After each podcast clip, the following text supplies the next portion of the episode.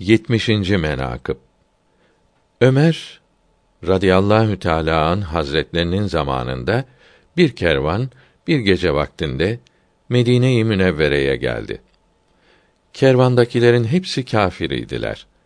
Konakladıkları gibi hepsi uyudular. Zira yorulmuşlardı.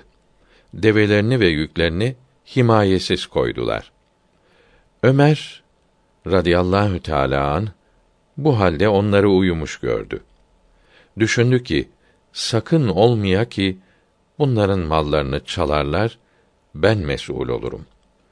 Bu endişeyle Abdurrahman bin Avf'ın radıyallahu teâlâ an yanına vardı. Abdurrahman bin Avf sordu: Ya emîrel müminin, bu vakte ne işe geldiniz? Buyurdu ki: Ya Abdurrahman, bir kervana uğradım. Konmuşlar ve hepsi uyumuşlar.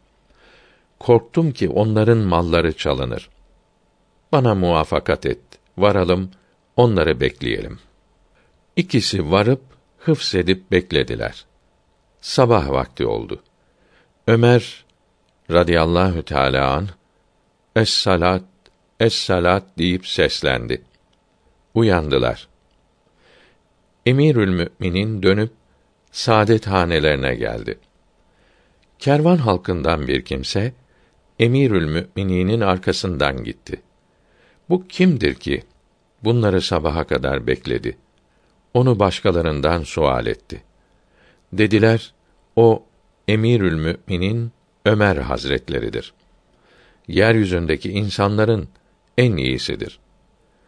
O kişi de varıp kervan halkına haber verdi ki Emirül Müminin Ömer kendisi gelip biz uyurken bizi beklemiş.